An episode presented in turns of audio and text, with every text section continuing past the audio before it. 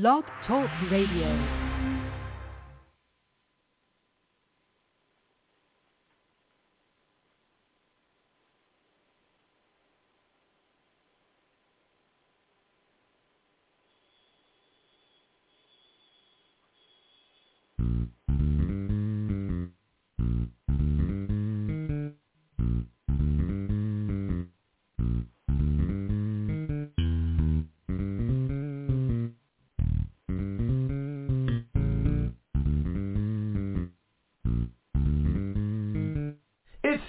Time with Pastor Steph.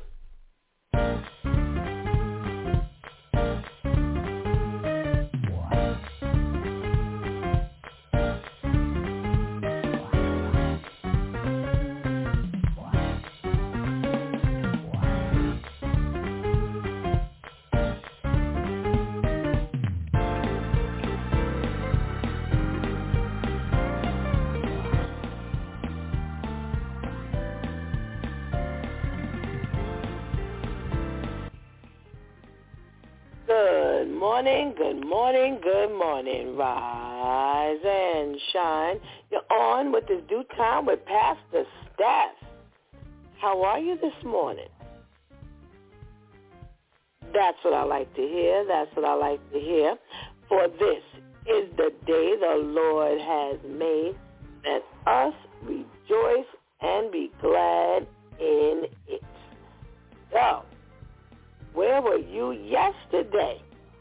Ah, uh, yesterday we were shaking the Monday morning blues with the DEW time crew, and we talked about reasons why couples have disagreements, the common causes of disagreements. And, you know, one of the things we talked about was, you know, when a person doesn't feel appreciated.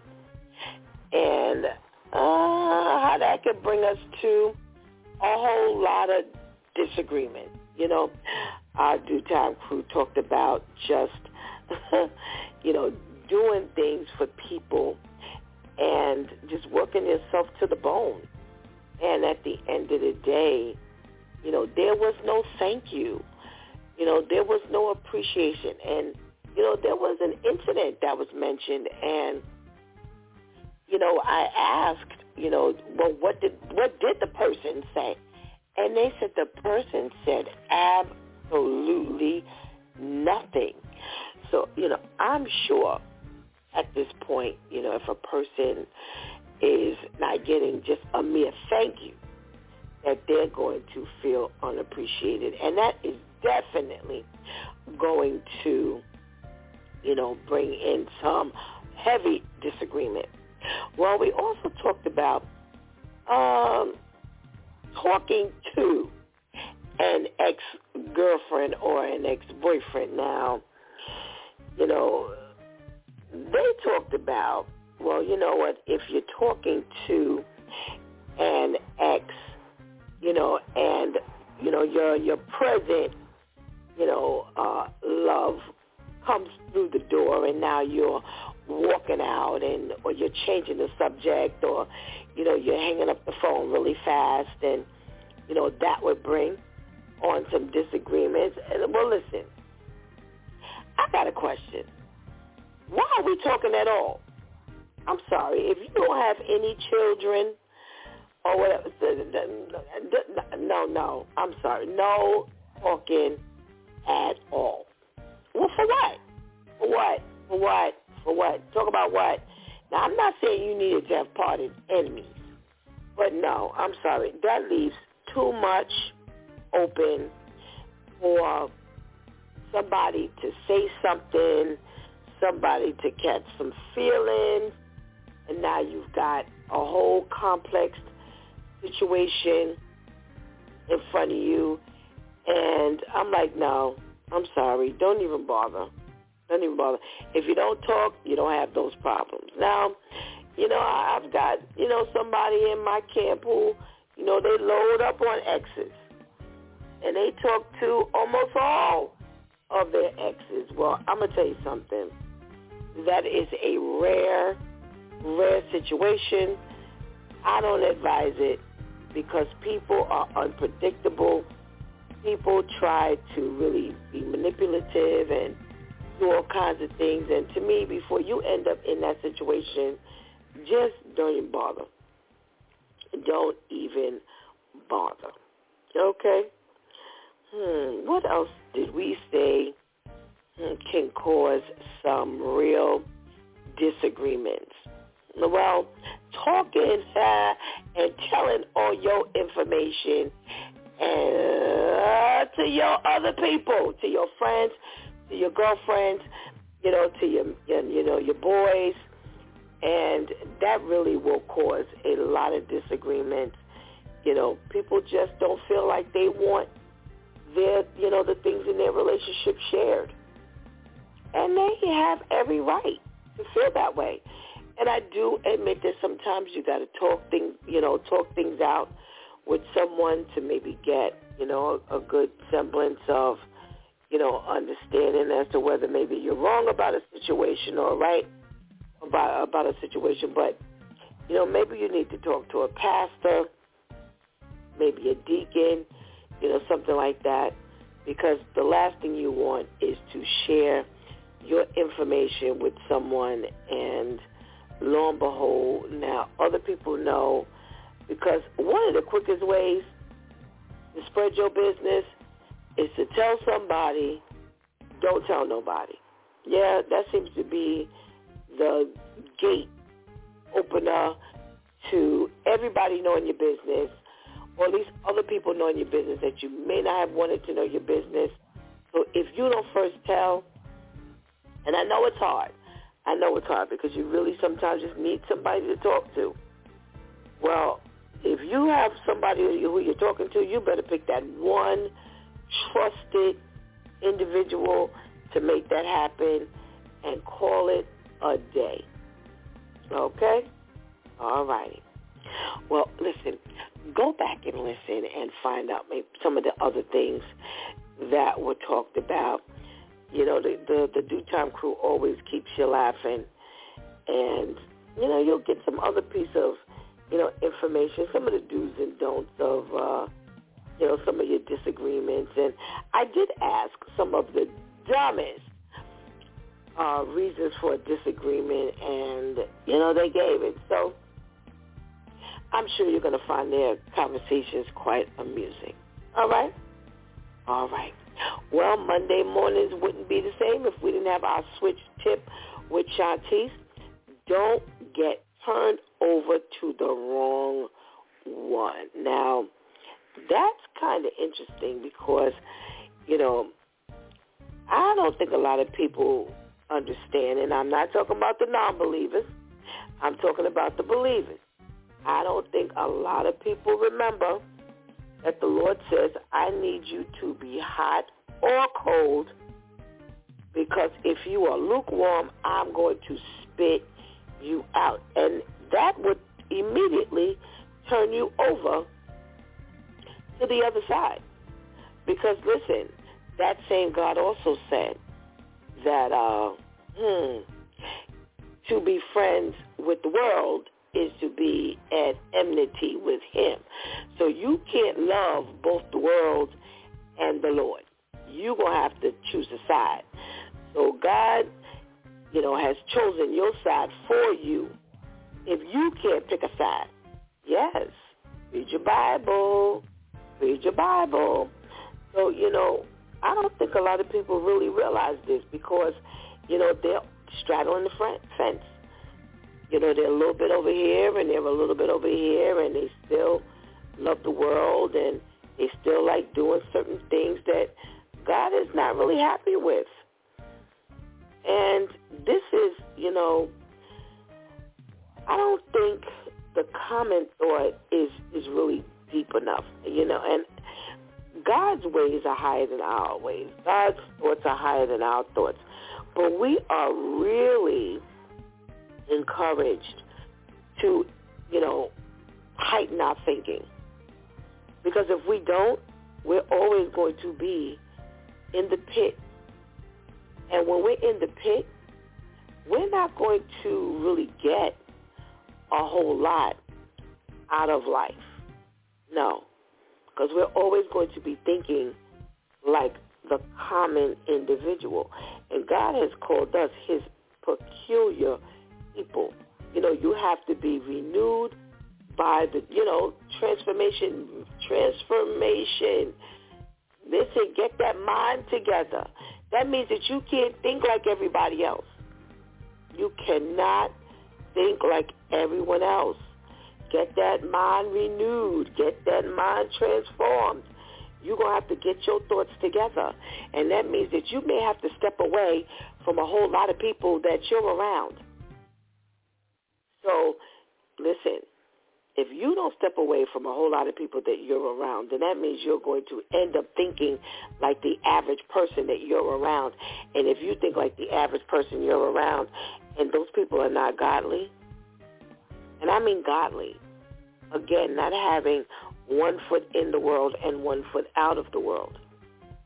You know, the Bible says, make your calling and election sure. Let God know exactly who you have chosen this day. Later is not promised to us. You have to make that choice right now. All right? So you can't do what everybody else is doing and then you want to make it into the kingdom or you want to feel like you're on the Lord's side or no, I'm sorry. There are too many verses in the Bible that really speak against that.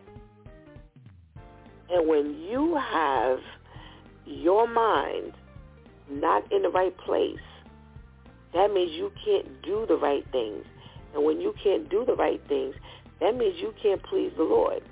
And if you can't please the Lord, he very well may spit you out.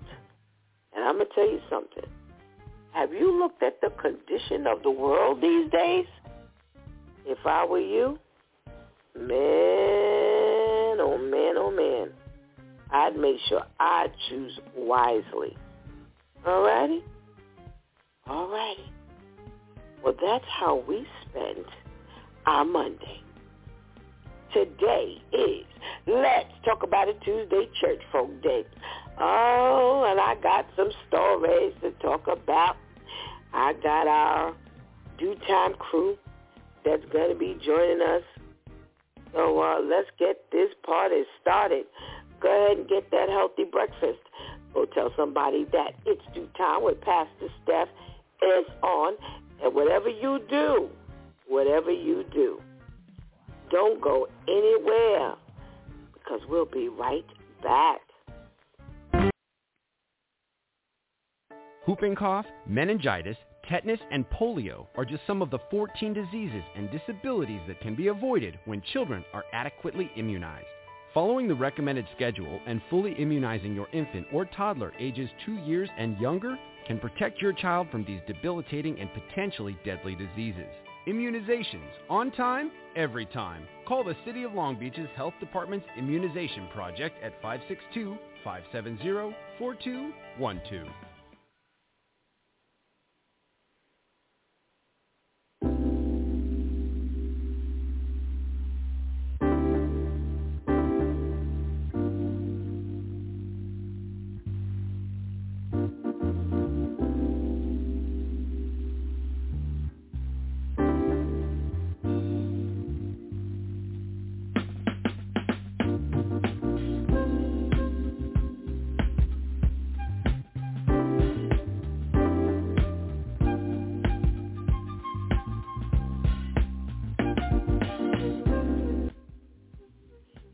Morning, good morning, and good morning again. Welcome back to It's DEW Time with Pastor Steph. And it is Let's Talk About It Tuesday Church Folk Day. Yes. The day we just talk and talk, talk about some things. All right? Now, how are you today? I'm pretty good. Boy, I had a rough night, but I'm doing better now, thank God. Now, I came across a very interesting article last night. And you know, I always ask you to join in and participate with me because this list talks about things that teens might not get. You know, they may not get and realize what adults actually go through, what it's really like being an adult. And man, oh man, these people say, I wish I had known about these things when I was younger, when I was younger. So, you know, if there's some things that, you know, you thought was, you know, going to be one way, and you realized when you got to be an adult, it really wasn't like that. Oh, hit me up. You know how to get to me. You know how to get to me. Well, one person says nobody really knows what they're doing. And man, is that not the truth? Is that not the truth? Everybody thinks they know what they're doing. And when you look around, people just don't know. People just don't know. But you don't know that when you're a teen. You don't know that when you're a teen. You think, you know, everybody knows what they're doing. And you know what? Adults tell you they know what they're doing. So, mm, all right. all right. Somebody else says, everything is expensive when you move out. Well, yeah. It's expensive when you move out, and it ain't expensive when you're at home because you're not buying anything when you're at home. What do you buy? Nothing. You don't buy food. You don't pay rent. You don't pay utilities. You know, what do you buy? Your sneakers.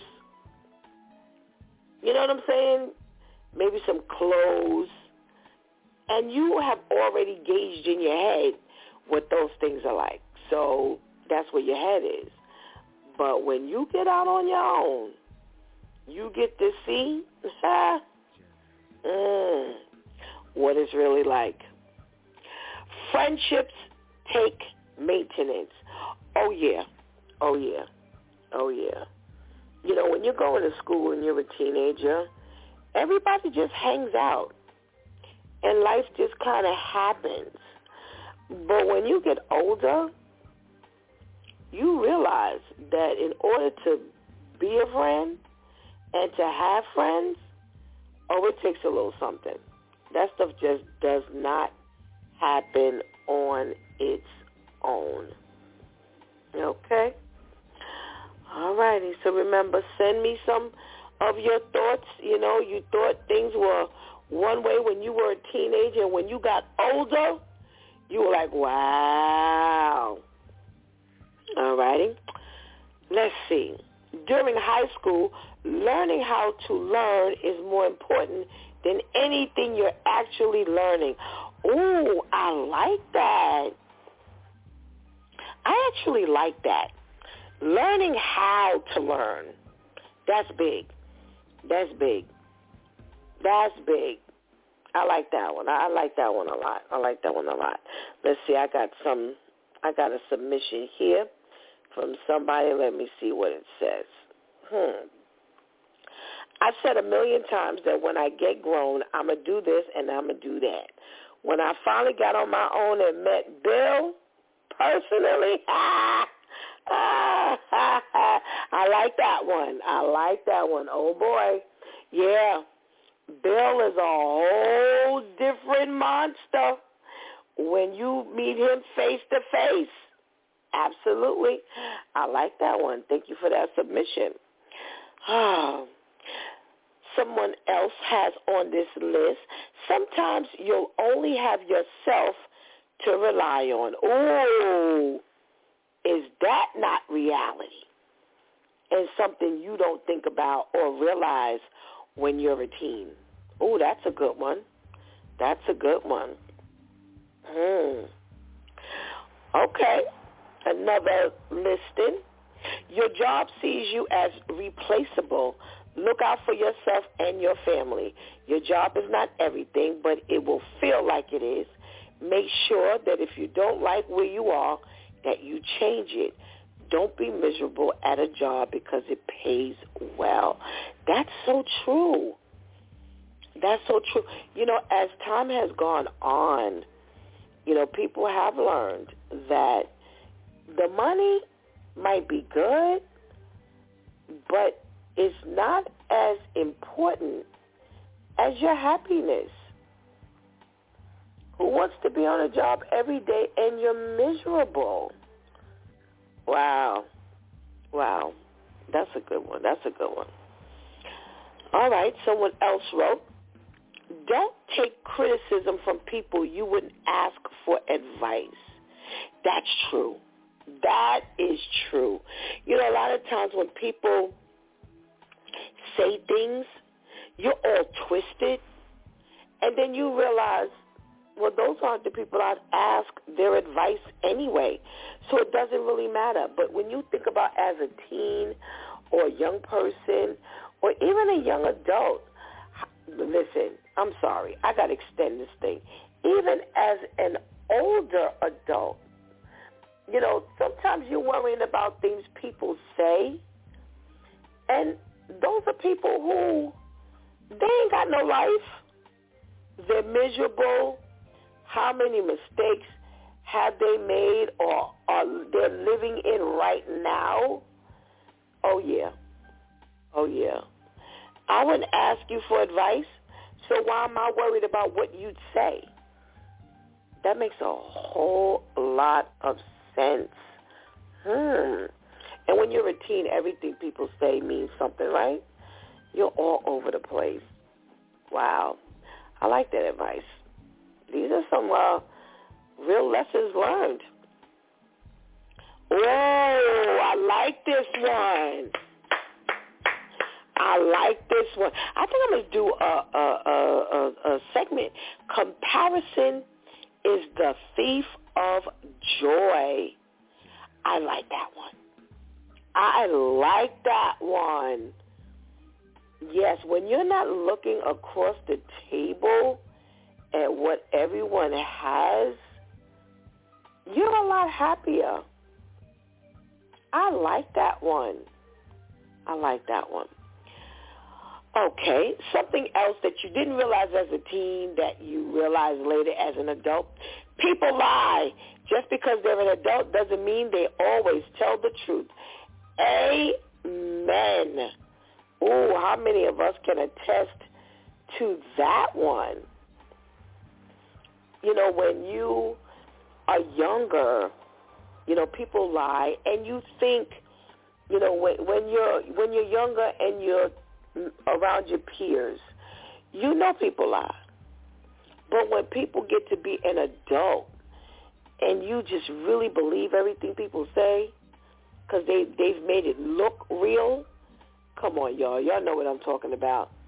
And then all of a sudden, you then realize that you've walked behind believing these people for so long, only to find out that they were lying. Man, how many times have you gone down the wrong road following somebody like that? Mm. Okay. Wow, this is a good boy. Who wrote this list? Who contributed to this list? Life never settles down. If something is important to you, then you should get to it ASAP. It's true. It's true. It's so true. How many times we talk about, okay, I'm going to do this when this.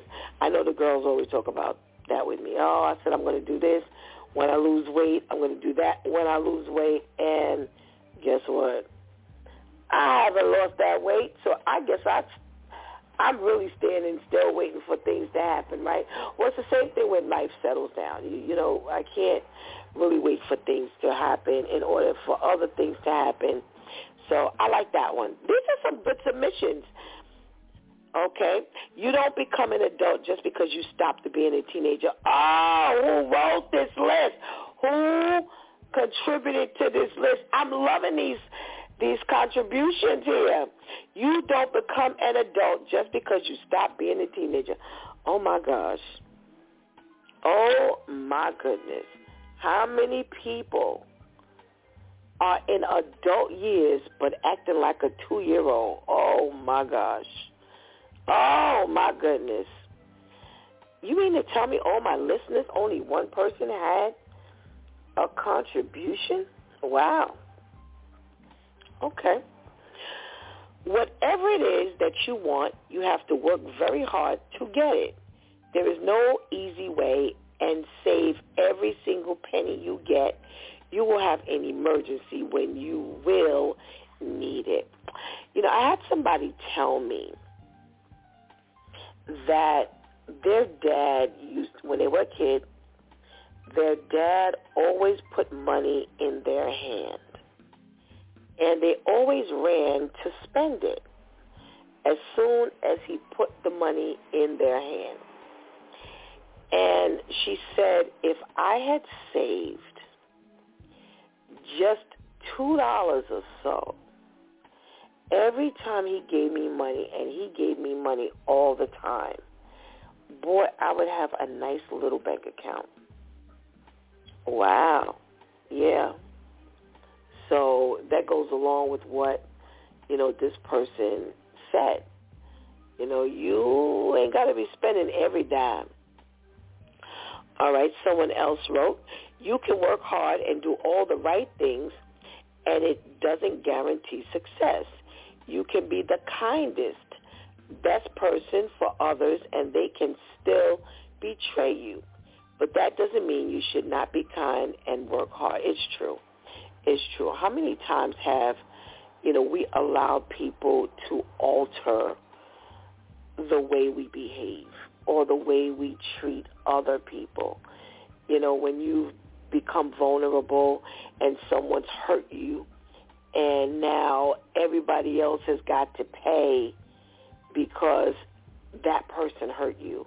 I'm never going to do this again, or I'm never going to do that again, or, you know, I'm not going to let this person, you know, take advantage of me.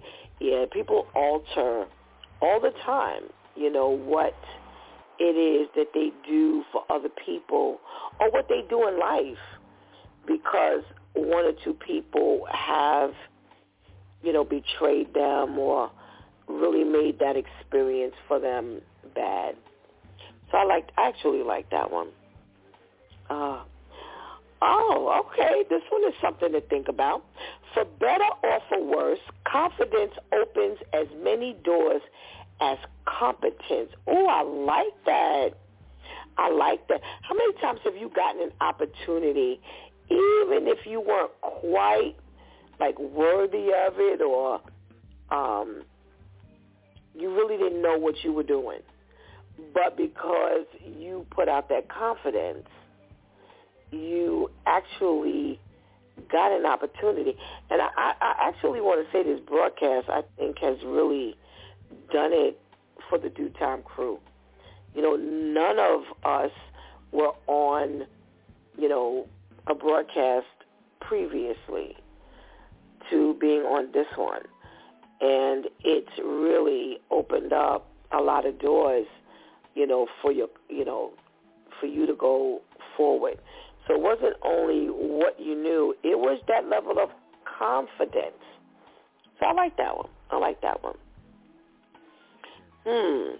There is a huge chance the people you call your closest friends now won't be in your life in the upcoming years. Man, if I have not told my kids this a million times, friends will drop off over the years. Whoever you're boon coon with, you may not see them later on in life because you may have to let them go. They may let you go.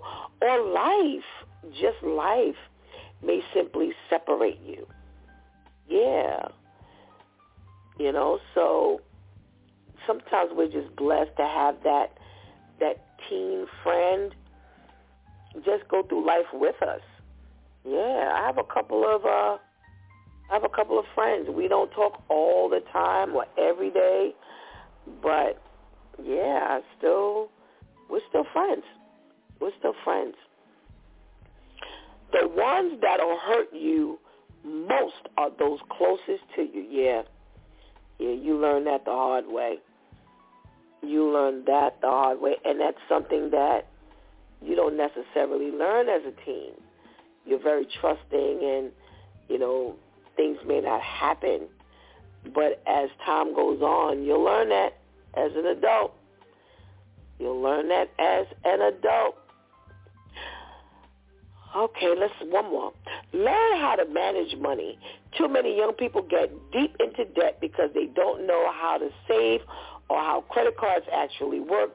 Remember that there is an order of where your money goes. Rent and bills must come first and foremost, then everything else. Oh yeah, oh yeah, and oh yeah, yeah. You know, a lot of a lot of young people have not learned how to spend money properly.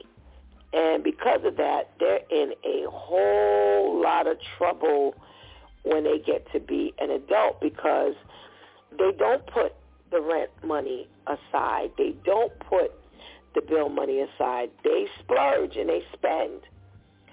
And, you know, I have to say, I think some of us parents are to blame because, you know, you raise your children and you just take care of the bills. And, you know, when they ask for things, you just kind of get it. And a lot of times when you get behind in bills and things like that, you don't share with them that because you figure, you know, they're the kids, they didn't ask to come here, blah, blah, blah, blah, blah. But I've learned to have candid conversations with the girls because you know what? They had to learn that money don't grow on trees. They had to learn that, you know, I have to sacrifice. And my sacrifices are going to have to now fall into your sacrifices. Because I'm not going to sacrifice, sacrifice, sacrifice, and then you get, get, get. And I don't you know, have bill money and stuff like that. And I think we kind of teach them sometimes, you know, how to not do things the proper way just because we are trying to save them from some other things. But I think as they get older, you need to really share some of that information with them so that they understand that this is the way it goes. You know, I have two that understand And then I got one who, uh, oh boy, she gets a little difficulty. She gets a little difficult. Oh my goodness, there's a little difficulty there. So, what are we talking about today? You know what? Speaking of people who just don't have it uh, in the right frame of mind, to spend wisely. There is this social media influencer. Now, a couple of weeks ago, we talked, I think it was last week, we talked about how you can make money being a social media influencer if you worked hard at it. Well, there's a young lady who is in quite a bit of trouble. Well, back in March, 32-year-old influencer Danielle Miller pled guilty to fraudulently obtaining $1.5 million in COVID-19 relief loans to fund her lavish lifestyle. Now, we talked about this, you know, a while ago where, you know, people, remember they were getting that relief um, fund money when they were giving out all those dollars, you know, to people who supposedly had um, companies and things like that. Well, she was a bit different. You know, when I read this story last night, I was like, oh, wait a minute. So she, what she did was uh, quite a bit different she actually, now let's go back a little bit. Before what they were doing was again, they were pretending to have these businesses and they said, okay, they had these many employees and they had this kind of expense and blah, blah, blah, blah, blah. So they were obtaining this money to supposedly um, keep their business going through the pandemic. Well, she was a little bit different as what she did was she was fraudulently, she was pretending to be different people. So she, they said that her scheme was impersonating more than 10 people from July 2020 to May 2021 to acquire a total of 1.5 million in economic injury disaster loans, which were supposed to be for small businesses in need. So again, she, normally one person would go and apply one time, and then they were found to fraudulently use the money. She, they said that she created fake business names and counterfeit driver's licenses in order to do this. Wow, she was at work because that took some work to do that. They said in an interview with New York Magazine in February of last year, she seemed to tout her schemes proudly. She told the outlet that she considers herself more of a con artist than anything and disclosed more details of how she used the fraudulent money to flaunt a decadent lifestyle to her Instagram account, including pictures of herself standing next to luxury cars and holding expensive handbags. Well, she is, she might be going ooh, she might be going to jail for a minute. They said that when she pled guilty to three counts of wire fraud, um, they say each of those hold up to 20 years in prison. She also faces two charges of aggravated identity theft, which each have a mandatory two-year prison sentence after other sentences are imposed. Now, She's already in jail serving a five-year sentence for a separate bank fraud case in Florida that involved her attempting to use a fake passport to obtain money at a Chase drive-through window in 2020. So you know what? I hope she has a real good memory because she going to need it. She's going to need it because that's good. She, that, that's all she's gonna have. That's all she's gonna have to remember. Wow. All right. They have this story. You know, talking about teaching our kids some things. So out in Washington, there's a story about the killing of a 16-year-old girl from Maryland that took place mm, because her and another young lady fought over sweet and sour dipping sauce. So here's how this story goes. Hmm. They were, she was out. Okay, so she and some friends, three other people, were they drove to D.C. to go to a party, and after leaving the party, they headed to McDonald's. So they, she says, the three other people who were with the two girls, so it was five of them altogether. They told the police that after the three girls told the police that after the group got into the car after they went into McDonald's, that there was another 16-year-old girl with this young lady who got into a fight about the sweet and sour dipping sauce. And mm, they got out of the car. The two girls got out of the car. They started fighting. And the other young lady stabbed this girl in her abdomen and her chest. So they, the three girls got into the car They drove her to the hospital, but she died. And they say the other girl left the scene on foot, and they ended up finding her. And when they found her, she did have the knife on her person. And they said that this happened like in the wee hours of the morning, like 2 o'clock in the morning. And, you know, did, you know, we just got finished talking about the things you learn, you know, as an adult that you did not know when you were a teen. And one of the things that uh, I've had to, you know, really talk to a lot of the young people in the church about is just letting things go. And that's something that you don't learn as a teenager. Everything is important. Everything you've got to argue about.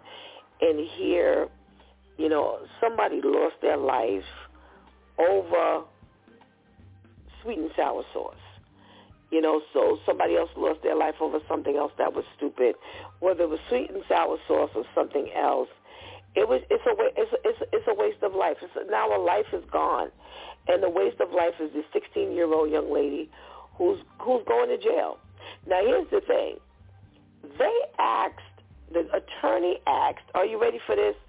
Her attorney asked if you, if he could, if the judge could put her on a 24-7 curfew.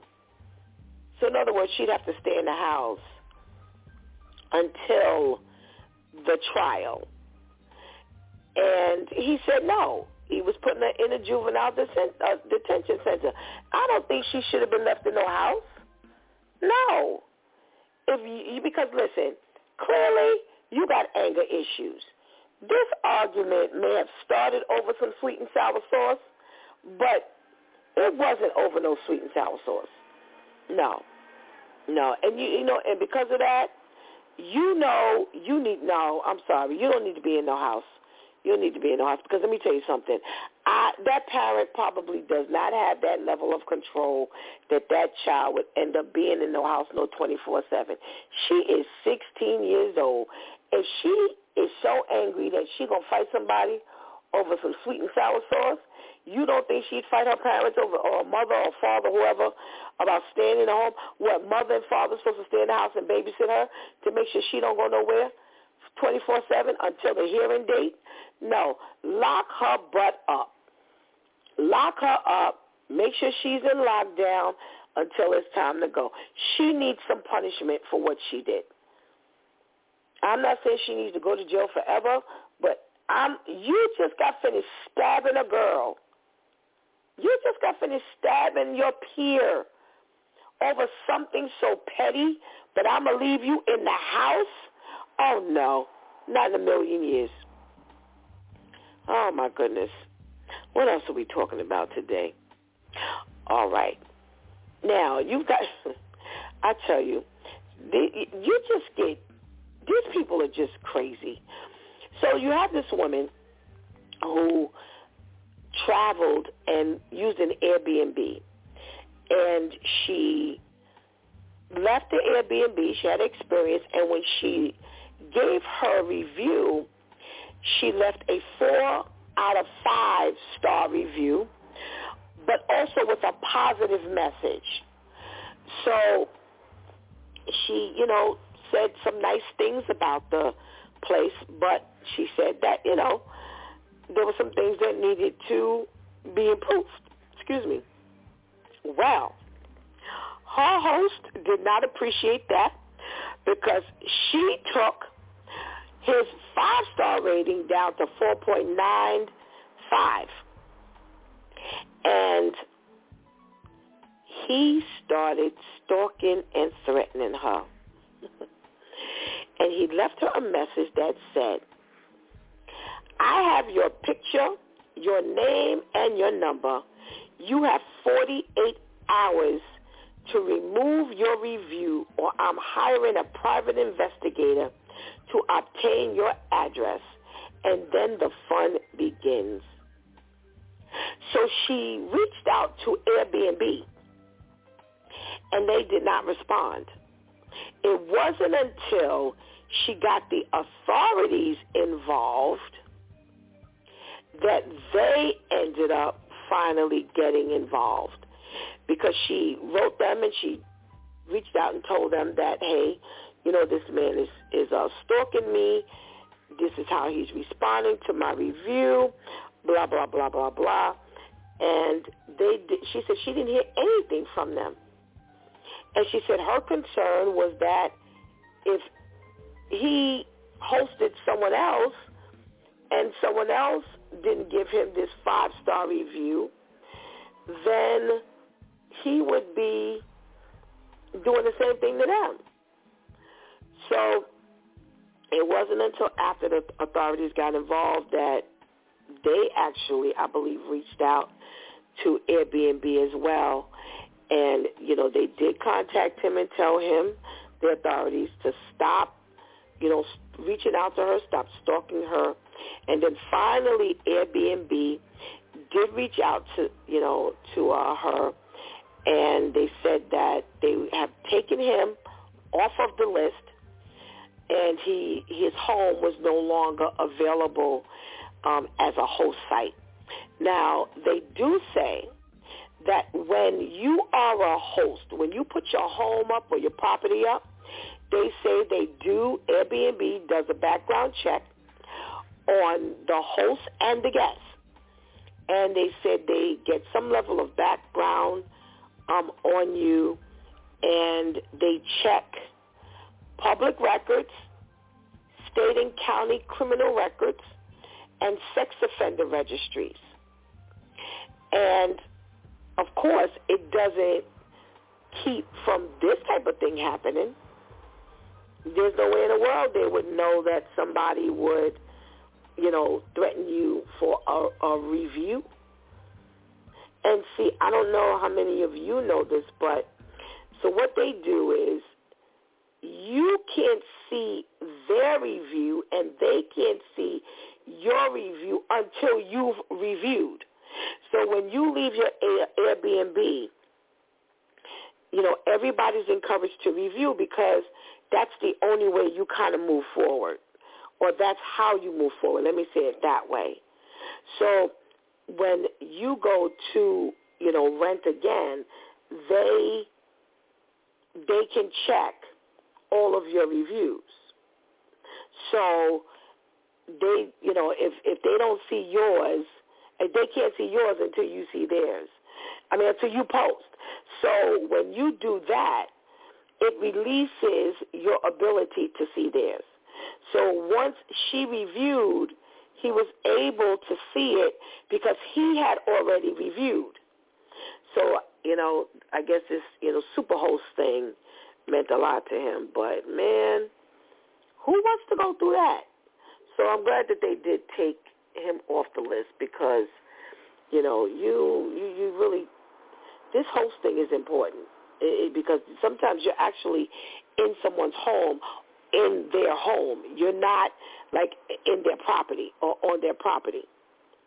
So these people are crazy. These people are crazy. Okay, so here's this last story I want to talk to you about.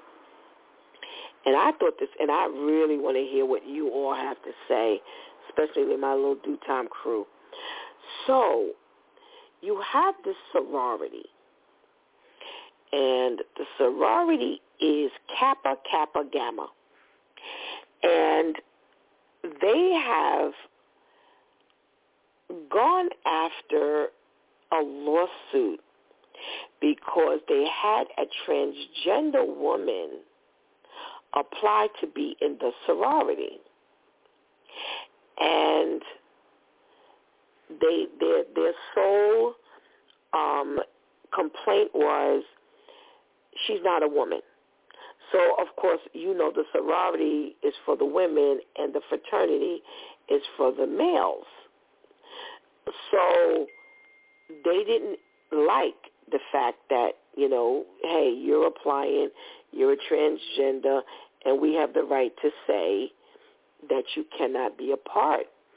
Well, last week we had where the Catholic Church said that they were firing the woman and the, the, the Supreme Court upheld it. Well, guess what? The judge came back and said, listen, I read the bylaws of the sorority, and there is nothing in there that truly defines a female. Can you imagine this nonsense? So because of that, he could not override how the quote-unquote private voluntary organization could operate. He said that this, um, the wording did not define a woman and could not order that she could not belong, in, you know, to the fraternity. So they they tried to pad it, which was not fair, really. They said they tried to pad the lawsuit by saying that this was a sexual predator, and um, they ended up saying that that was not true. And, you know, that was like a rumor. That was a drunken rumor. But what do you think? What do you think? You know, here you have a sorority that for for decades has operated and you know they have only women because the men have their own chapters. And now you're being forced possibly to take this transgender woman in. Do you think it's fair? Mm. so where's my pastor jeff let's talk to pastor hey pastor jeff good morning good morning how are you i am well thank you how are you doing over there I'm doing well. Everything good. uh, all right, all right, all right, all right, all right. So let's go back a little bit in our stories. So you have these two young ladies, 16 years old, who go out to a party. After the party, them and some other friends go out and they get McDonald's and they get back in the car, you know, and they argue over this dipping sauce. Now, they don't say what the actual argument was over the dipping sauce, but the argument was over the dipping sauce. They got out. They ended up fighting, and one of the girls stabs the other one in the abdomen and the chest, and she dies. So now they're asking the judge to, instead of putting her in some type of facility, detention center, could they put her in the house on a 24-7 curfew? Which do you think she should have received? Detention center or the curfew? Detention center. Okay. okay. I mean, why not home? Well, why should she get home? she's going around stabbing folks. You know, you know, I'm I'm, I'm kind of looking at at the situation. I mean, you can argue over anything. So the different source doesn't, you know, matter. You know, you can get into an argument, but she stabs the girl. I mean, not just once. She stabbed her a couple of times, right? Wasn't like. Yep. I mean, once once you stabbed her, the girl most likely is down or going down, and then you come back and stab her again. You clearly, you know, you you over the top. You out of your head. You you're a very violent person. How you gonna get to sit at home? You know, you're dangerous. You understand? Mm-hmm. You know, that's how I look at it.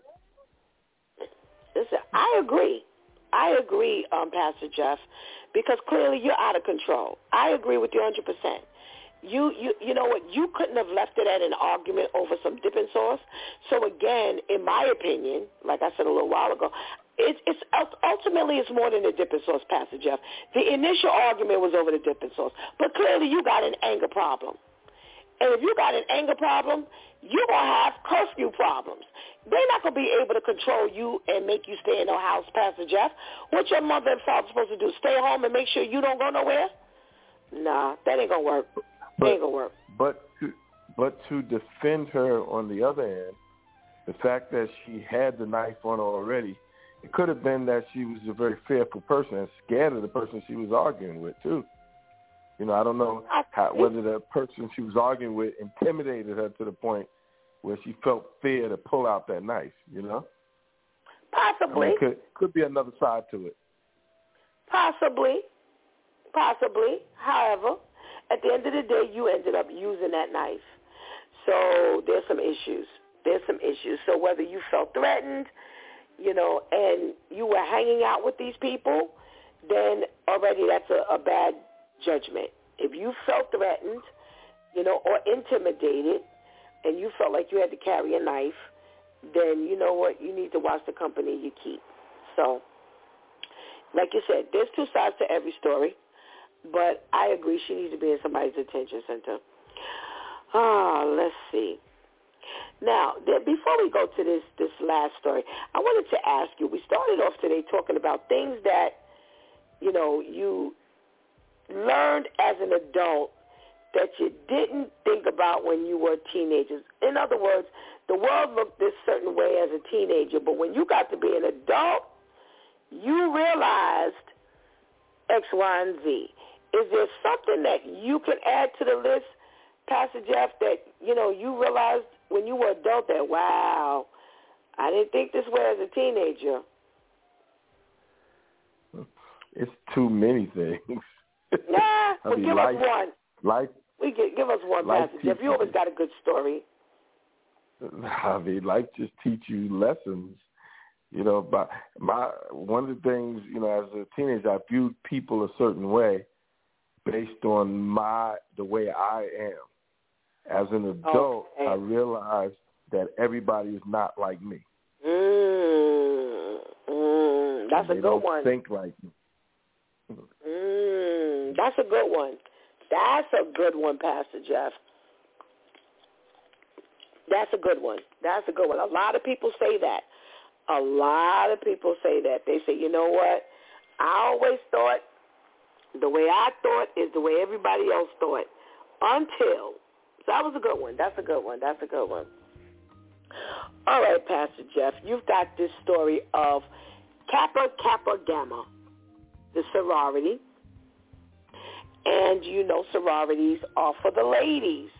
Well, they have this transgender woman, and technically you're a male, and they don't want to accept you because they want to accept only quote-unquote females. And the judge says that because in their bylaws there's no real definition of what a female or a woman is, he couldn't render a judgment as to whether this transgender woman should be a part of this sorority or whether they should really be able to leave her out. Which way are you thinking? You know the way I'm thinking.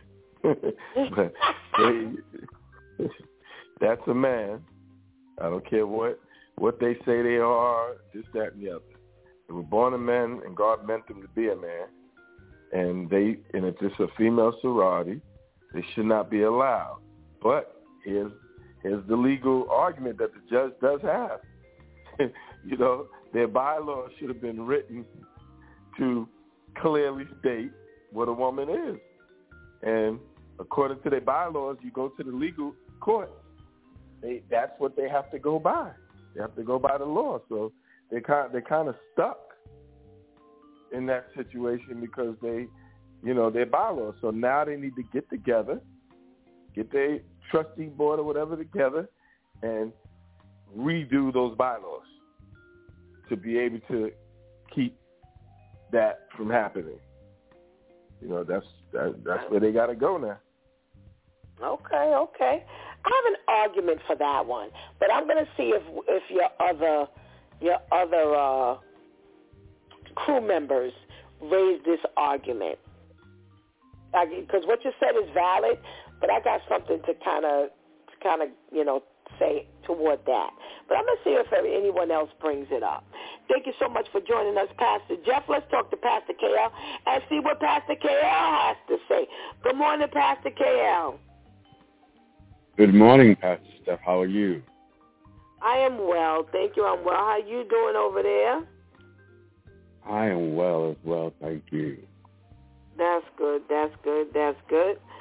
All right, Pastor KL, we started off this morning talking about the things, you know, you thought as a teen and when you got to be an adult, life hit you and you understood that. Is there anything in particular that sticks out? Because like Pastor just said, boy, we learned a whole lot of lessons when we got to be adults. But is there one particular thing that sticks out to you that you were like, wow, I didn't think it was like this. Yeah. I got a little disappointed because mommy really didn't have a tree in the back. Money didn't grow on trees. We had to kind of work hard for it. You know, as a child, we always thought that, you know, mom and dad always had it because we had a tree to shake in the backyard.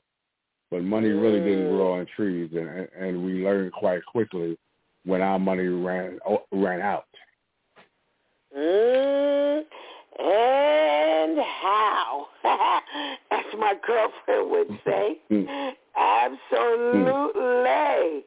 Yeah, that was one of the points that one of the contributors added to that list. So they shared Mm. your your feeling. All right, Pastor KL, we have this fight of two 16-year-olds. Uh, they go out to a party. They go to McDonald's afterwards. They somehow or another get into an argument over the dipping sauce, the sweet and sour dipping sauce. That was the origin of the argument. They get out of the car. They start fighting. One of the young ladies stabs the other one twice, once in the abdomen, once in the chest, and she dies.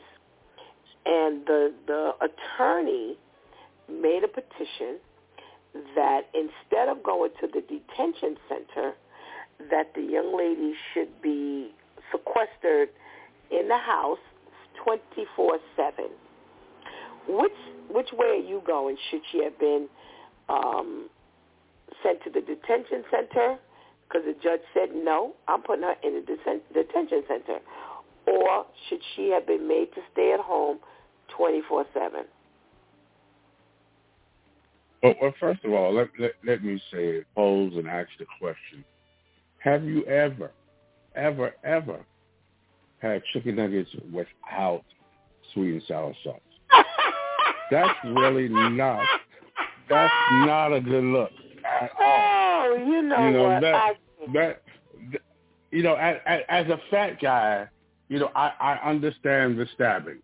Because if you take Oh, my my sweet God. and sour sauce, we're going to have some problems.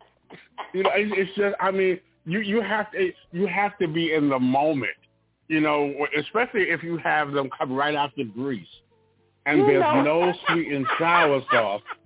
There is a major problem. oh my You know, goodness. Give me Great. the detention. I'll I'll take the detention. But on the, on the serious note, yeah, I, I think you know staying at home. You know, uh, again, uh, like Pastor Jeff said, the, the anger management it, it's too far gone. If you stabbing people over sweet and sour sauce, I, I, me personally, I don't even want you in the house with me. You need to go where Mhm. people can can can regulate you, take care of you, and supervise you because you're too dangerous to your own self. Yeah, yeah. This is, this is. You know, I I agree with both of you gentlemen. It's it's just you done lost control. You know, whether it's uh, Pastor Jeff's argument of, you know, you felt threatened, um, or whether you did it. You know, you you stabbing people. You, just the fact that you even used a knife um, is enough for me. Is enough for me. And like you said, now my thought is, well, we just ain't never made you that mad at at the house that you ain't pulled out the knife on one of us. Uh, Yeah, Right. I don't know. I don't know if you could be trusted now. Now that you didn't got, you know, a knife in your hand, I don't know. And I'm not saying that to be funny, but that might be, you know, sometimes people, that's where people begin. You know, now this is something that you do. Now, to answer your first question, sweet and sour sauce, believe it or not, has exited Pastor KL. So your pastor Mm. staff has had to pass. I just got finished saying I had a rough night um, last night. I ate something I wasn't supposed to eat, so I didn't have to pass up them chicken nuggets uh, and that sweet and sour sauce. that's not an option for me. So I don't, I can't share that feeling. But uh, yeah, I guess it gets kind of rough. I guess it gets kind of rough. All right Oh yeah. Oh yeah. we have this other issue of this, you know, judge. We talked last week about the courts getting involved. Now this week, the courts have gotten involved with, or they have opted not to get involved, I should say, over this issue in Kappa Kappa Gamma sorority. There's a transgender woman who wants to join. And he looked through the bylaws and he said that because the bylaws did not define a woman, that he could not say that she should be let in or kept out. What do you think? Well, I mean, I, I, I think that first of all, he, she, whatever you want to call it, should definitely be, be kept out. I mean, what's understood doesn't need to be explained. You know, we, we, we don't have to write down or, or draw parts in the bylaw in order for you to define what a natural woman is. I mean, for years before all this stuff came out, we didn't we didn't have to be explicit. We didn't have to be descriptive. We didn't have to do all that. You know, what's understood didn't need to be explained. So, but but now we have to give explanations and we have to write stuff down. And you know, what what what we gonna do now? Well, he don't look black, but he checked black. What what what we have to do? We get a certificate from Africa? I'm just trying to understand. I mean, it's gonna be different then. It, it's ridiculous. And, and actually, remember I just said a minute ago that I had an argument to raise. Well, that's what I wanted to say. Pastor Jeff, when he said, you know what I feel, it's uh, at, technically, gender-wise, you're a man. You don't have to write that in a bylaw. Centuries ago or decades ago when these um, when these uh, uh, organizations were formulated and they were formed for male and female, there was only one definition then, and there's still only one definition now.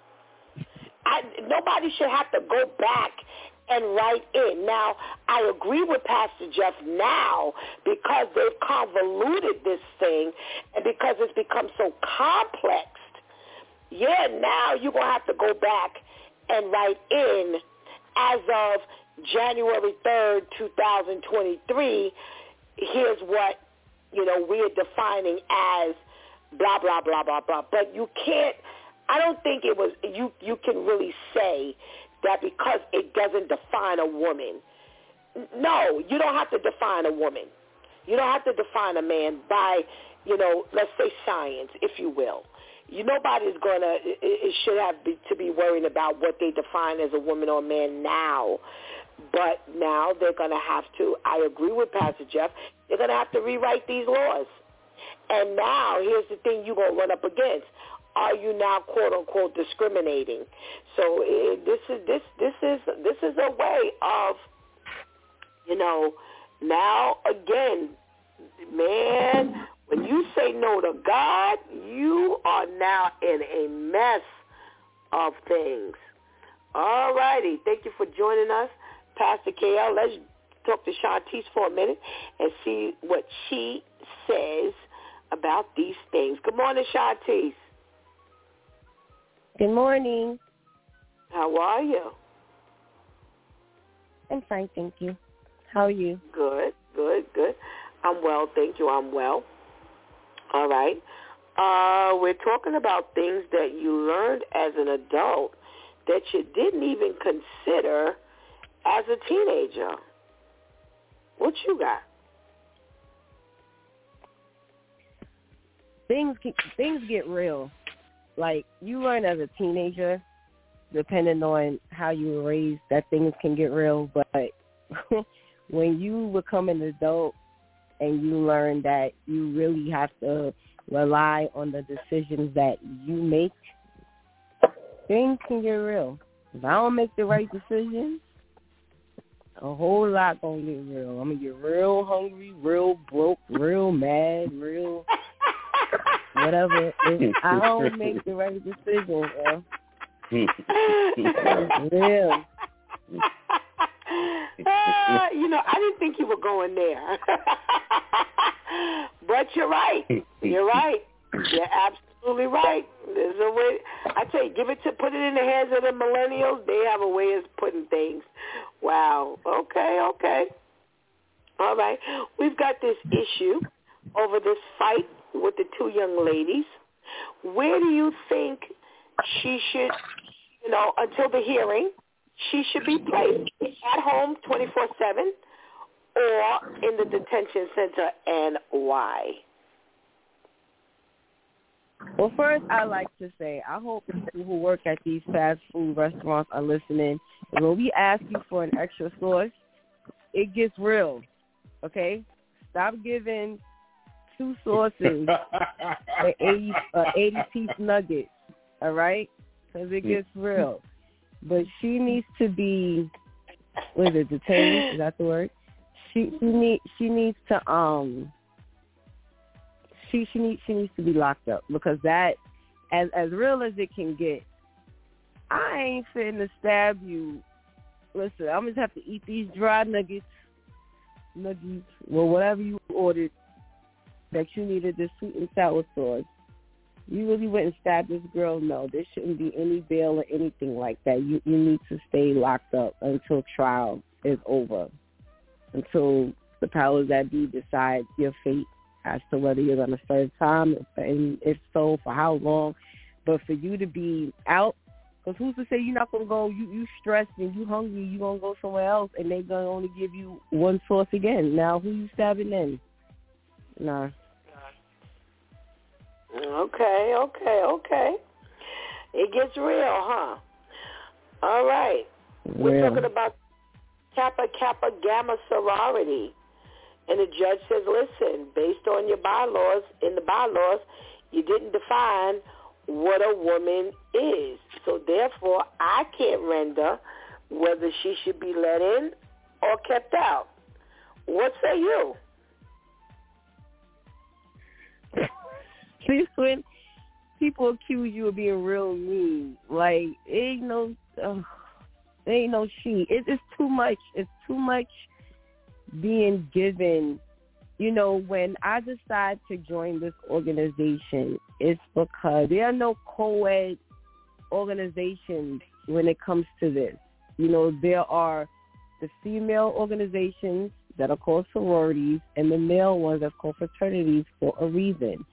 Why are we now mixing and then God forbid something breaks out and happens, then whose fault is that going to be? There's a reason why they're separated gender-wise. Why are we not? A, a woman has no business joining a fraternity because then now somebody gets raped or whatever happens, then who's to blame for that? Who's boohooing then? Nobody's going to want to take accountability for if something happens because you have a, a female with a bunch of males partying or, or you know just congregating. You know, it's just like it's it's too much. It's, there's too much leeway being given in in in these arenas when when it comes to this. It's separated for a reason. If your genitals don't match your mind, you don't belong here. Period. If we You know, if we if we're doing something that that's genital based, how how how how are you conforming to this? How? You don't have what You know- we have, so you you can't bond with us in that way. It is just too much. It's too much. you know, it, it, it's safe to, you, and you, you all have said a lot or, or you know, have, you have you have really said a lot, and there's there's a lot to be said um, about this. Listen, we we we cannot tell you how you feel. We can't tell you technically. I can't tell you who you feel you are. I can't tell you who you are. And and I respect that. I, I'm not mad at you because this is this is your life. However, I do I do think Shantice hit the nail on the head. There has been a separation for a reason, for numerous reasons. From the inception of all of this, there's never been a mixed um, organization like this, you know, when you come to this. Or it's been a separate organization where it's male and female. It's, it's co-ed. However, my, my suggestion, and I'm not being funny, I'm being very serious, you know that there is always, there's always been a male. You know that there's always been a female um, organization in these Greek um, uh, associations.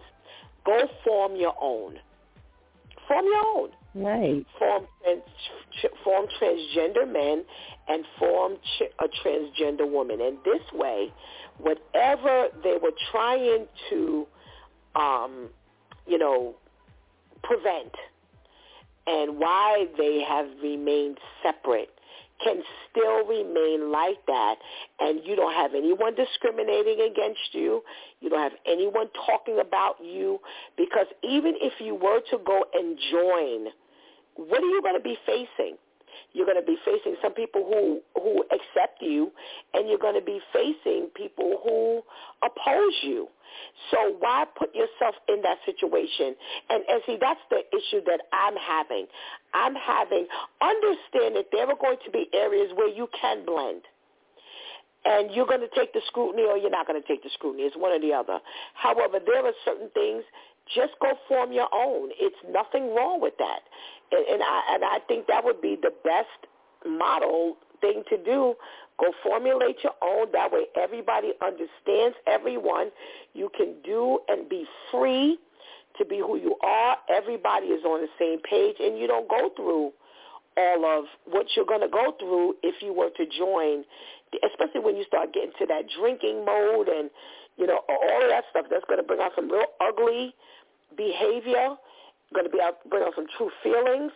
So instead of putting yourself in that, formulate your own. And that way everybody is on the same page and, and nobody's going to be, you know, mixed up, eh, you know, in, in, in, in uh, opinion. And, and be done with it. Uh, Pat, Pastor Steph. Yes. Pat, Pastor Steph, mo- most of them know this because we, we have witnessed that um, that group formulate a lot of their own in right. many different arenas. Right. The issue is they they bully their way into being accepted. And this is why I personally have very little sympathy because you bully your way into being accepted and then like you said, when the scrutiny comes out or whatever harsh treatment or words, now you in the corner boo-hooing and now you want to take it to a judge. You cannot force your way into if this is what you do, this is what you do, regardless of whatever it is that you do. So if you know that the masses is not going to, not only is it the logical thing, but y'all have proven that y'all have the ability to start your own. Right. That's not right. the issue. They know they can start their own. The issue is I want to be a part of them. I want them to look at me and want me. I want to be able to walk up and say, hey, this is how I feel. This is what I say I am. So I should be able to be accepted. And that's where the, that's why I have to be taken to a judge because you know you you don't belong here. You know you don't belong, and you know you can't just walk up in here like a natural woman can, and and pledge and do whatever, and likely make it in because you're trying to bully your way in. So now here you done got a judge who is silly enough to go along with you. And this is why they feel like they can bully their way into everything because somebody is going to okay the bullying. they know they can start stealing. You make and a they, lot and of they sense. probably have. I'm pretty sure if we was to Google LGBTQ fraternities or and or sororities, something will pop up in some states. I'm I'm pretty sure it would. But it's I want to do I want to be a part of that. It's like they they got they got to stop. Somebody still gonna get hurt. You're right. You're right. This is this is this is the issue. You want to force your way, and unfortunately, ah, we got a mess here. We got a mess. Thank you. All right, lady and gentlemen, you've got this issue out in Port-au-Prince, Haiti, where a local pastor, Pastor Marco, has been uh, they've been enduring um, a lot of gang violence, and we've talked about this before here on the broadcast. A lot of gang violence out in Haiti, and they have literally the gangs have really taken over. So last week, this pastor Marco decides he's going to gather his people, the church, together. They're going to be armed with clubs and uh, different um, items, and they're going to go into this particular area called Canaan, and they're going to march and drive the gangs out. And it didn't work very well. It didn't work very well. Because this leader named Jeff uh, also had his gang who was armed, but they were armed with high-powered rifles and machinery. And they said they were not going to allow Pastor Marco or anyone else to come up in there and drive them out and, you know, get away with it. So what happened was they marched into Canaan, and they said it was like hundreds of them. They marched into Canaan, and Pastor Marco's core group had, I'm trying to find what they literally said they had, but they had like clubs and things like that. Um, but they were fired at and murdered.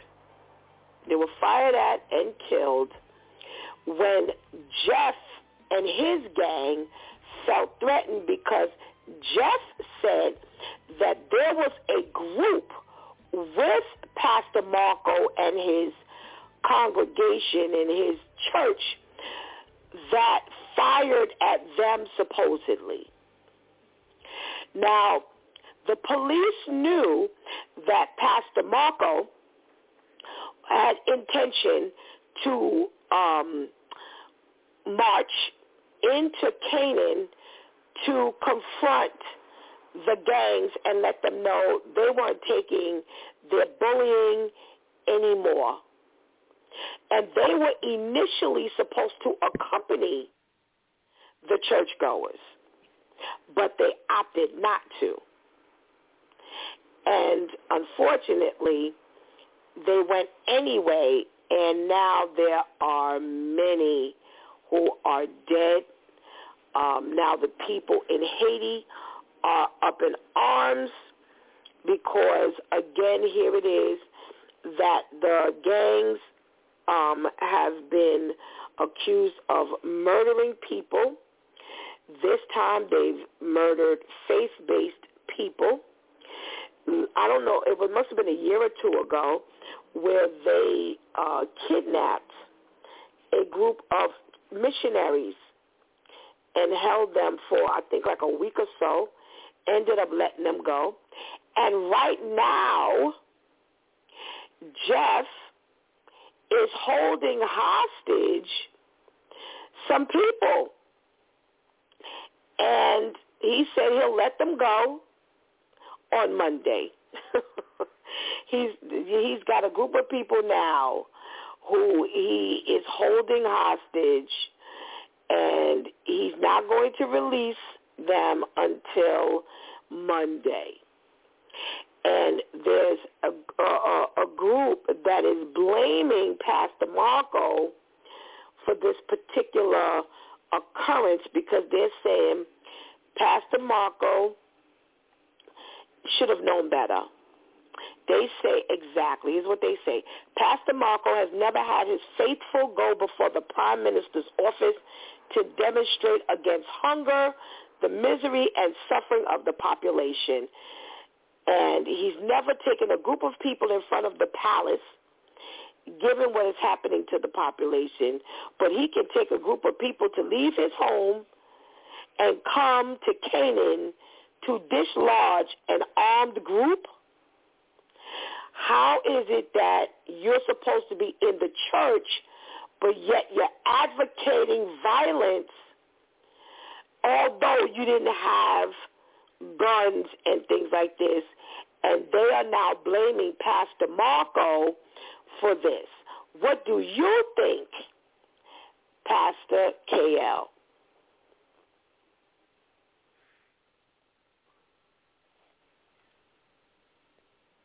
Pastor K, are you talking to the mute button? Yeah, here, here I am. Here I am. Yeah, I, I, I think, um, you know, Pastor, Pastor Marco, I, I think he need to pray a little more. You know, because I, I, I wouldn't have went down there to be honest with you. Once, once the police never came with me, if the police didn't want to come, you know, if they backed out, then we, we had we had no um we had no real power. We we going down there to getting ourselves killed. We, we go listen. Gone are the days where we go up against Pharaoh. You know, it's it's it's, it's, it's ridiculous. You know, how long did, did they have to tell Pharaoh to let my people go? Now you you have a, a updated Pharaoh. No, the police said, "Listen, I'm not even going with you. We know about Pharaoh. You know, the police ain't want no part of it. You know, you can go if you want to. You go home, go ahead and lay hands on the sick and see if they recover. No, I wouldn't have been going down there. No, I'm good. All righty, all righty. Pastor Jeff, what say you? I agree. If the police wasn't going, you know, I'm not going to take my congregation down there, you know, trying to fight something. I mean, I guess they was going by faith or something like that. I mean, but, you know, there's also something called common sense. All right, you you went right into you went right into the enemy's territory. You know, like like that, and you better you better have heard from God before you do some mess like that.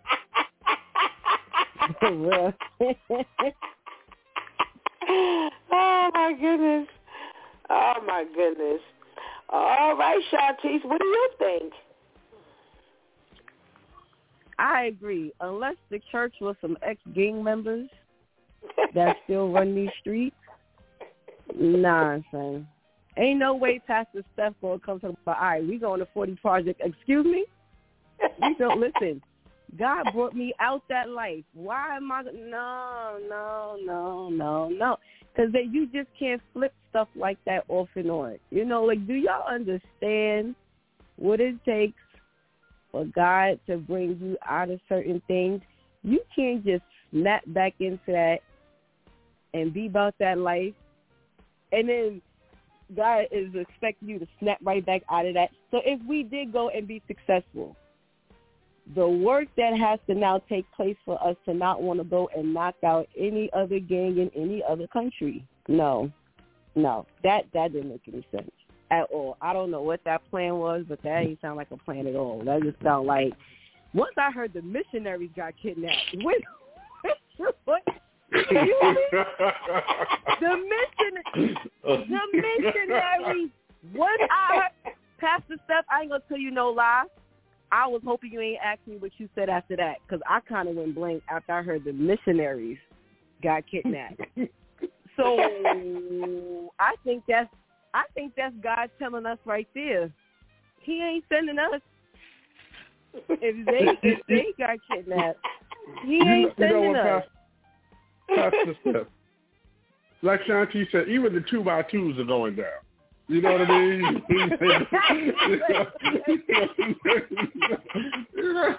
so when the two by twos are going down, why I'm going behind you? You know, not not only that. Let, let's go into the real world of of, of of of church. I don't know if y'all ever uh, seen demons for real and try to cast out demons, but the first thing they say is that you know if if you really don't know God, get out of the room because the demon's got to go somewhere. Right. And, and, and, and I mean that that's that, that's the first thing the preachers say. I mean I, I've been there. So so my thing is this: these people that are in your church, some of them really don't know God, and these are the folks you taking. They ain't got no power.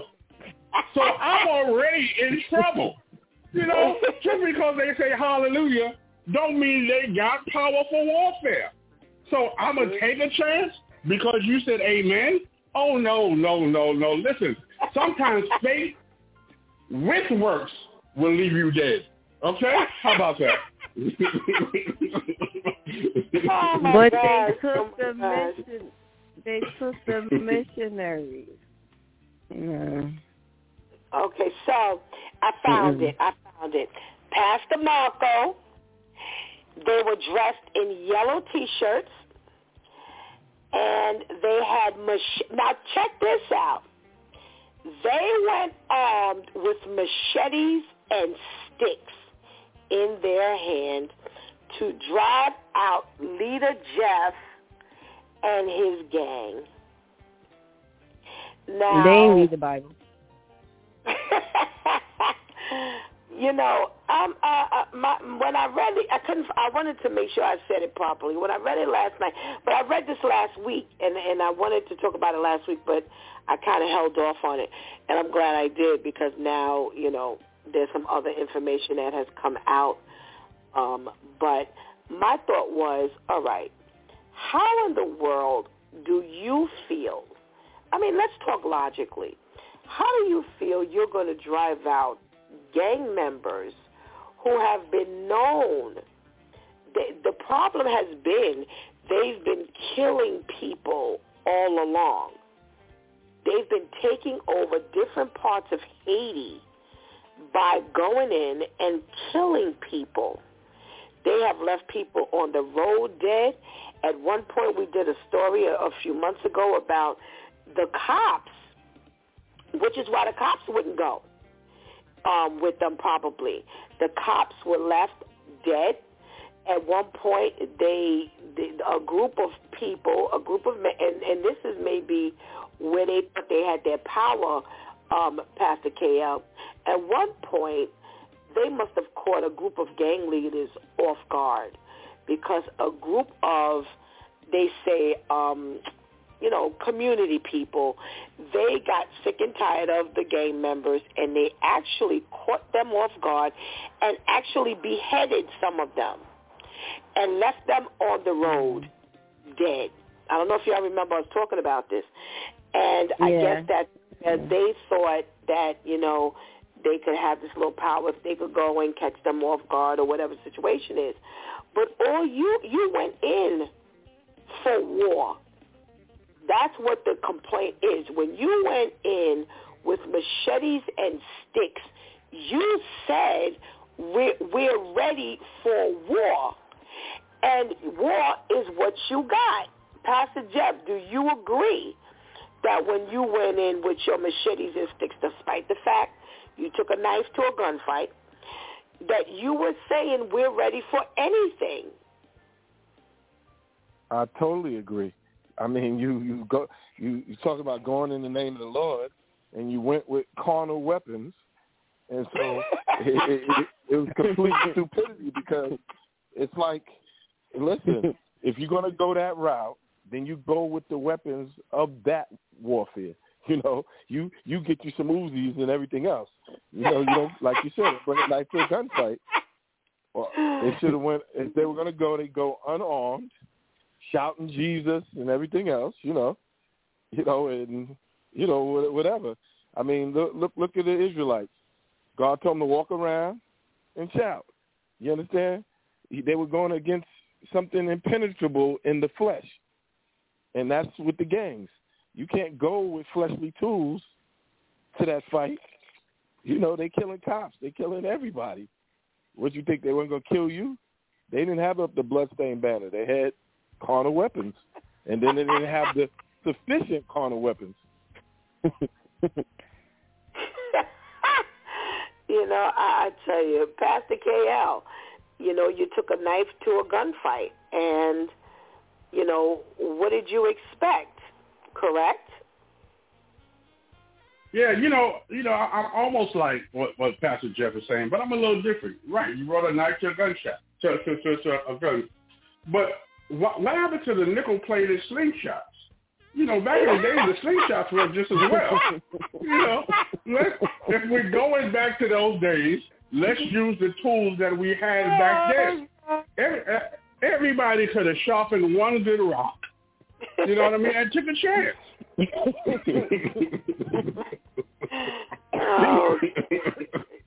oh, goodness gracious!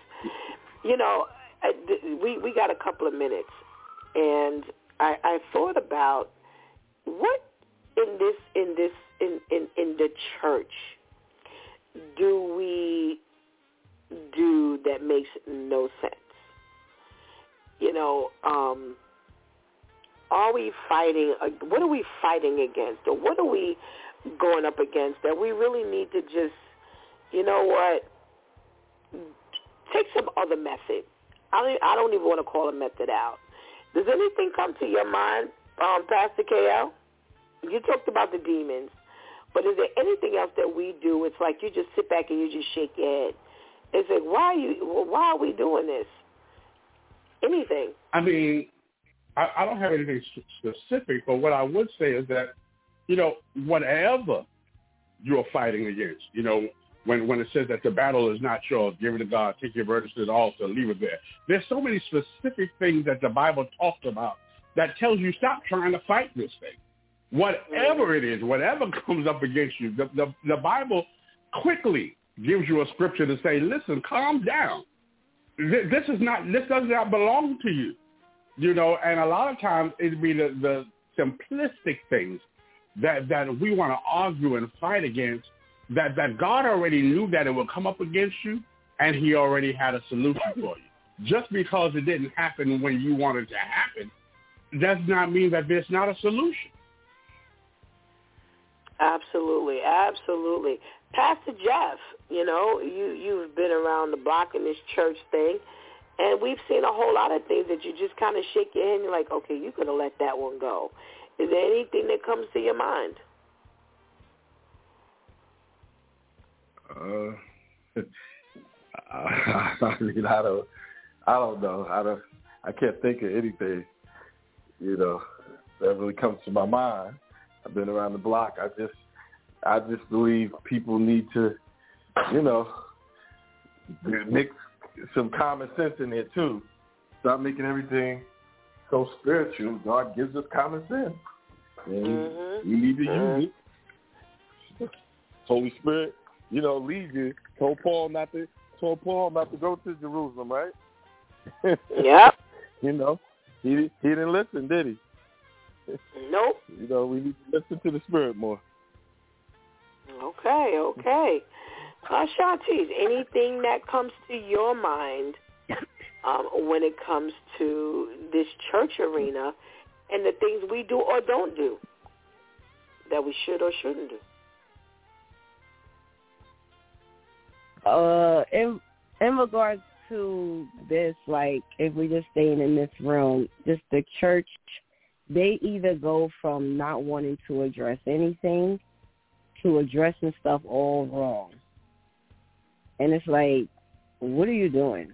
Like that is not our area in that aspect because because the church is not interested as a in a whole as a whole. The church is not interested in learning how to have a healthy balance between the spiritual world and the streets. the church world just has to understand there's just areas you stay out of, like going to fight uh uh uh Nino Brown in the Carters. Like that's not for you to do. Okay, it's it's not because you don't even you're not the church is not even interested in learning how to minister to the streets. So how are you going to fight the streets? Like, no.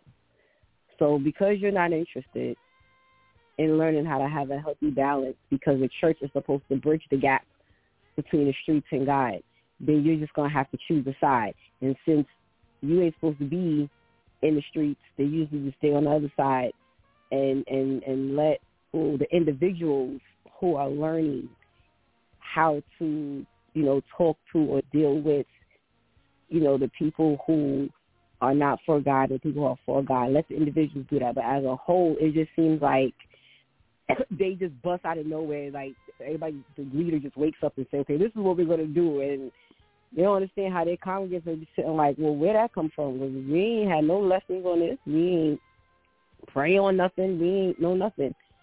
So that that doesn't make a lot of sense to me a lot of the times. All right, all right. Thank you, my DEW time crew. You know, if uh, you know, I always like to, you know, ask you to give a word to the church or the church people. Uh, what would you give, Pastor Jeff? Let's, I mean, let's speak definitively.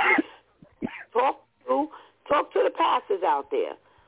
Give a hard word of of encouragement or guidance or whatever you want to tell them. The world is got this thing called being woke, and I think the church should be woke. We need to, you know, operate under the mandate that we say we operate, which is the spirit.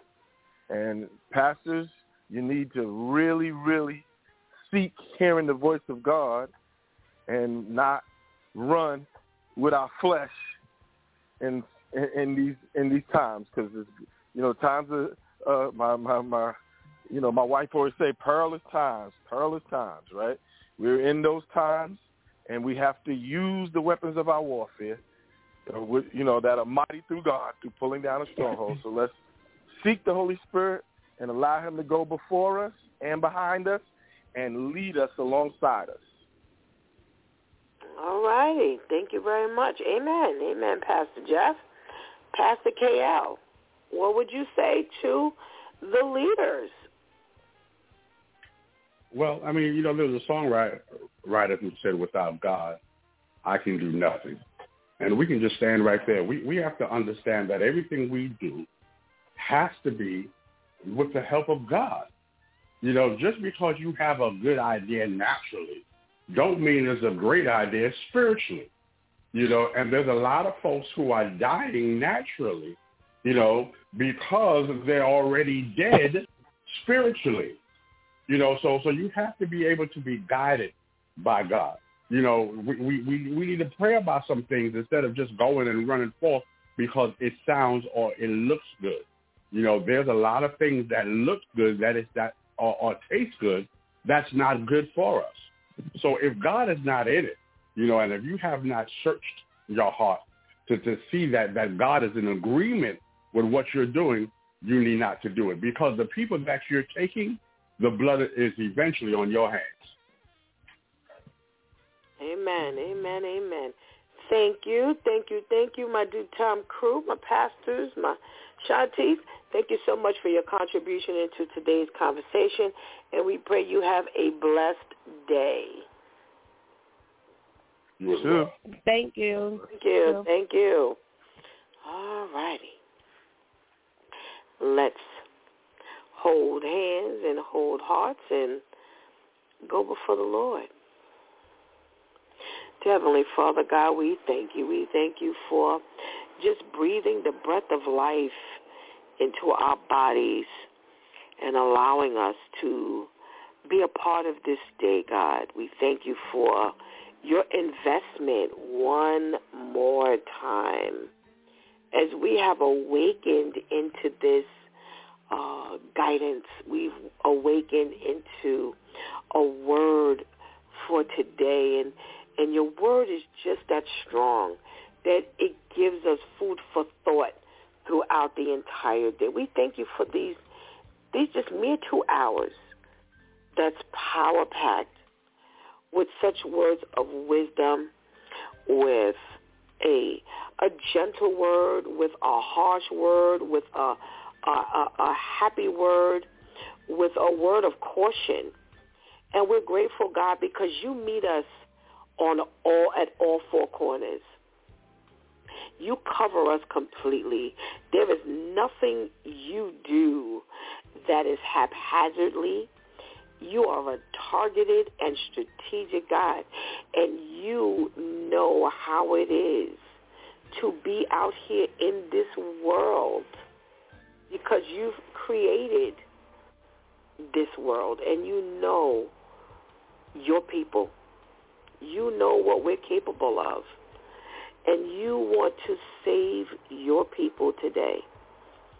So we thank you. We thank you for meeting us where we are, whether we are the type that we need a gentle word and we need to hear laughter or whether we're the type that we just need it to come loud and strong and hard. You give us everything. And we thank you, God. We thank you for your DEW time crew who always has a word of guidance for us, that you put the words in our mouths to instruct your people. And we pray to Heavenly Father as you send them from the north, the east, the south, and the west that they listen, that they would not just be hearers, but they would be doers of your word, God. Let us knock on a many a door and awaken people and let them know they need to listen because your word says that many will be healed from this broadcast, but they must be consistent and they must do as they're being led. So we thank you, God. We thank you that we don't have to sit necessarily in your church house to get your word, that we don't get it from one particular source, but again, that you're strategic enough to brand your word any way you choose.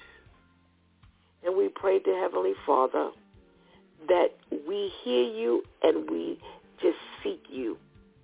That we stay hungry for your word.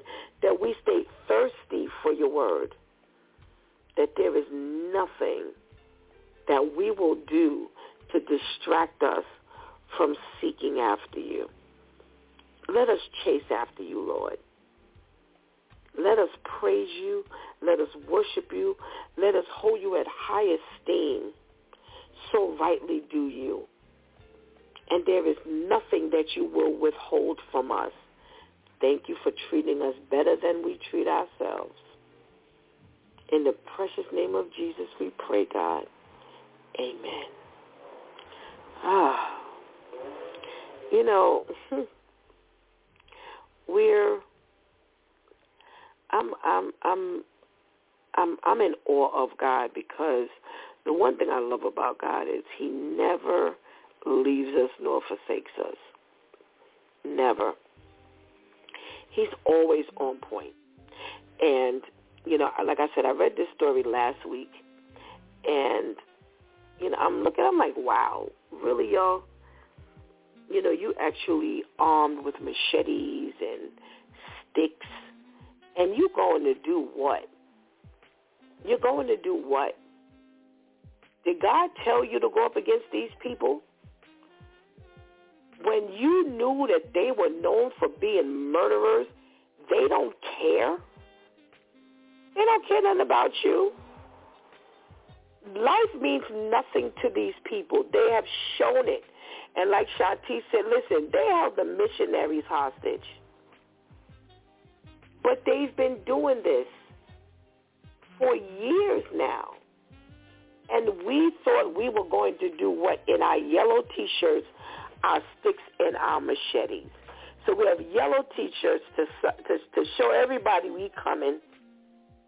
You know, how many times did God send us in and he said for us to go in unannounced? Come on. Come on, come on. You know, whenever we, when, whenever the Israelites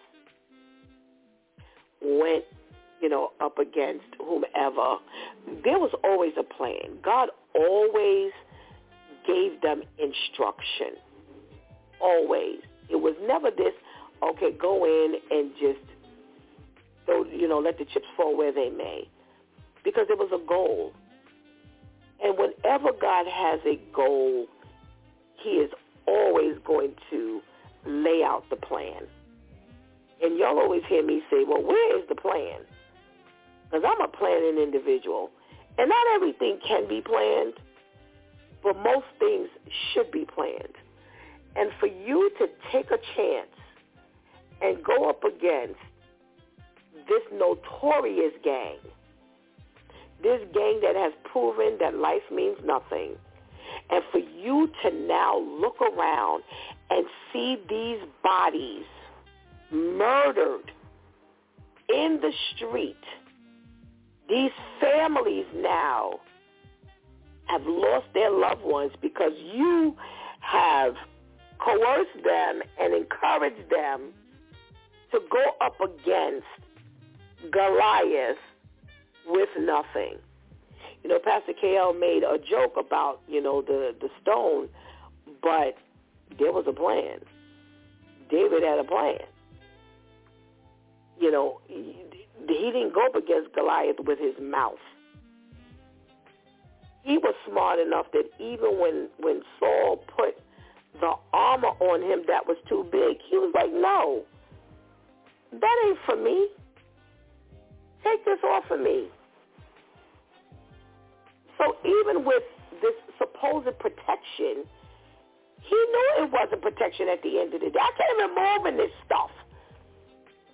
So we got to be smart. You know, when God sends you up against anything, and I mean anything, he will always arm you.